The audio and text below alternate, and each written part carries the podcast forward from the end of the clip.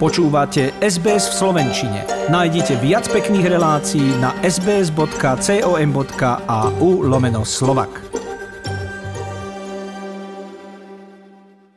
Žiaci sa v pondelok 10. januára vrátia do škôl. Mali by prísť v rúškach, otestovaní a s čestným vyhlásením o tom, že nie sú infekční.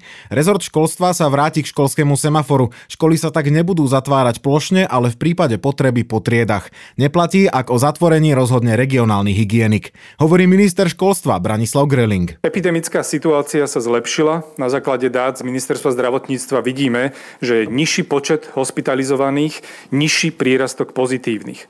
Preto na základe včerajších diskusí a dohody s ministerstvom zdravotníctva sa školy otvoria 10. januára v pondelok. Kľúčovú úlohu, podobne ako v Česku, ktoré školy otváralo v pondelok, zohrajú aj na Slovensku testy.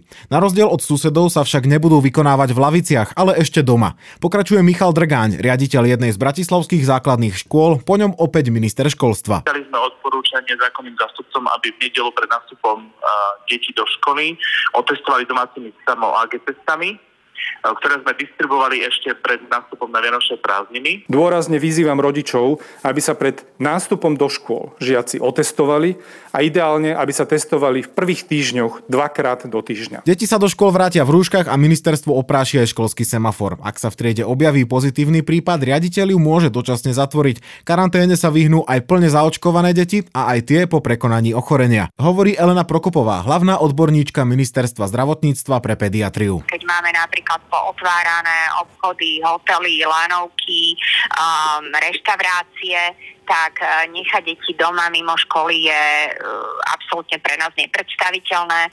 Myslíme si, že tie deti uh, budú v školách bezpečné, ak sa budú dodržiavať všetky pravidlá a opatrenia. Otvorenie škôl víta aj ďalšia pediatrička Kristýna Vysolajská. Zároveň odhaduje, že napriek opatreniam sa v školách aj pod vplyvom Omikronu nakazí už čoskoro štvrť milióna detí. Lebo Omikron je veľmi infekčný a napríklad v Rakúsku už prevažuje. Teda je predpoklad, že za chvíľku bude prevažovať aj u nás a v tej chvíli e, začnú sa deti infikovať veľkou rýchlosťou a veľmi rýchlo sa premoria. Tretiu posilňujúcu dávku vakcíny dostal na Slovensku už vyše milión ľudí. Aspoň jednou dávkou je zaočkovaná polovica obyvateľov. V nemocniciach sa situácia naďalej zlepšuje, no núdzový stav stále platí. Umelecké inštitúcie volajú po naštartovaní covidového automatu. Slovenské nemocnice sa humanitárnej katastrofe, pre ktorú bol v novembri vyhlásený núdzový stav a vypnutý covidový automat, vzdialujú. Kritická hranica je 3200 pacientov. Aktuálne je hospitalizovaných približne o 1000 ľudí menej. Zákaz vychádza vychádzania sa od pondelka síce skončí, no núdzový stav nie. Ministerstvo zdravotníctva tvrdí, že návrat k automatu musia najprv prehodnotiť odborníci. Pokračuje Zuzana Eliášová, hovorkyňa Ministerstva zdravotníctva. Musíme si aj pozrieť, ako dopadli z hľadiska epidemické situácie Vianočné sviatky, či ľudia dostatočne dodržiavali opatrenia, takisto ako sa šíri Omikron a podobne. Naštartovať automat žiadajú napríklad aj kina a divadla. Fungovať aktuálne nemôžu ani v režime OP, hovorí Ondrej Šot, generálny riaditeľ štátneho divadla Košice pre RTVS. Všetci pracujeme, normálne ako v pracovnom čase len večer nehráme. Nám by vyhovoval ten systém, aby sme mohli hrať pre divákov. V paradoxnej situácii je Košické kino Úsmev, ktorého súčasťou je kaviareň. Pokračuje Lukáš Berberich, riaditeľ kina Úsmev pre RTVS. Ľudia môžu aj bez respirátorov, keď konzumujú e, sedieť v tých priestoroch, avšak kinosála je zatvorená úplne je to veľmi zvláštna situácia pre nás. Covidový automat monitoroval vývoj pandémie v každom okrese zvlášť. Opatrenia sa preto menili nie celoplošne, ale regionálne. Vyhnúť sa čiernej, najprísnejšej farbe mohli okresy vďaka vyššej zaočkovanosti ľudí nad 50 rokov. Viaceré regióny už túto výhodu majú. Ďaleko k nej majú napríklad Prievidza alebo Čadca, hovorí dátový analytik Ivan Bošňák pre RTVS ak ľudia neuvidia ten COVID automat, tak tam sa stráca motivácia sa dať zaočkovať, lebo to k ničomu neprispieva, okrem teda ich osobnej ochrany. Obnoviť automat chce na najbližšom zasadnutí väčšina koalície. Strany SAS, za ľudí aj hnutie Sme rodina. Oľano sa zatiaľ nevyjadrilo. Kabinet sa stretne budúci týždeň. Vláda slúbila od budúceho týždňa uvoľnenie pre kultúru, avšak len pre zaočkovaných alebo prekonavších. Kapacita bude všade bez rozdielu, maximálne 50 ľudí. Kým rezort kultúry hovorí o posune, z kultúrnej obce počuť skôr kritiku, hovorí Juraj Čurný, hudobný publicista a signatár petície Otvorme kultúru. Je to naozaj opatrenie, ktoré si myslím, že ukazuje e, nekompetentnosť e, predovšetkým ministerky kultúry a v konečnom dôsledku aj celej vlády. Lebo ak má pocit, že toto kultúre pomôže, tak je na veľkom omyle. Politické názory na obrannú spoluprácu s USA sa rozchádzajú. Využívanie vojenských letísk kuchyňa a sliač na výcvik či ubytovanie amerických vojakov vyvoláva u opozičného smeru obavy.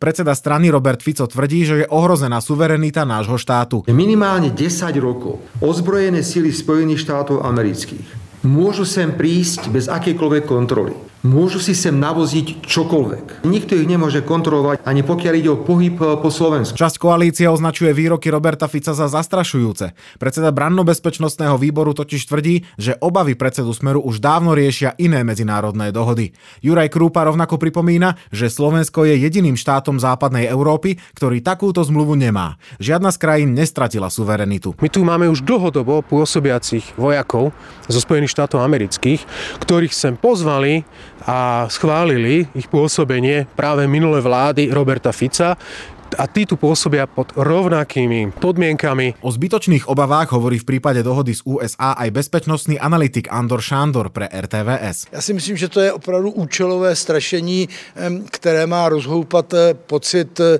jaksi jsou náležitosti Slovenska k Severoatlantické alianci. Já jsem si jist, že nic takového nehrozí, že nic nehrozí v tom smyslu, že by eh, Slovensko ztratilo svou jakoukoliv suverenitu. V zásadě v Česku tyhle ty věci proběhly bez nějakých velkých debat a my tu jsme pouze svědky toho, že americký konvoj, když jede na cvičení do Maďarska nebo někam jinam, tak projíždí po ose přes Českou republiku je mu zde poskytnutá veškerá pomoc a podobne. Znepokojené je však aj koaličné hnutie Sme rodina a pripomienky vznesla aj generálna prokuratúra.